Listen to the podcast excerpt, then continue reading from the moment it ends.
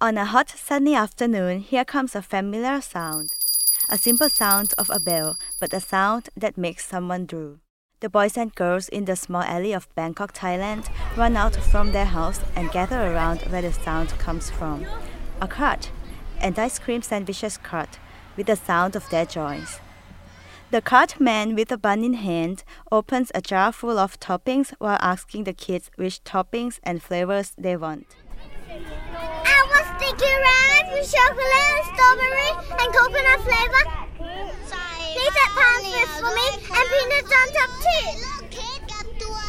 Little boys and girls shout out their orders. The cart man puts the toppings first. He then gently presses each scoop into the bun, sprinkles some peanuts, followed by condensed milk as a dressing, and passes on to each kid, including me.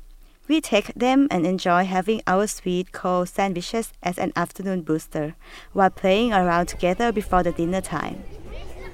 After a long tired day at school and tons of homework, what else could be a better treat than a few scoops of frozen coconut ice cream in a bun full of toppings in the hot weather?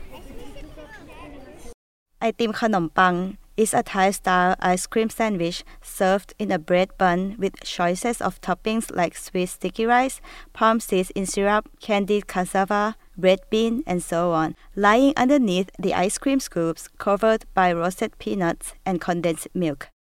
Back then, it was as wonderful as the froyo and gelato I enjoy these days and has always been at the top of my list of little childhood happinesses.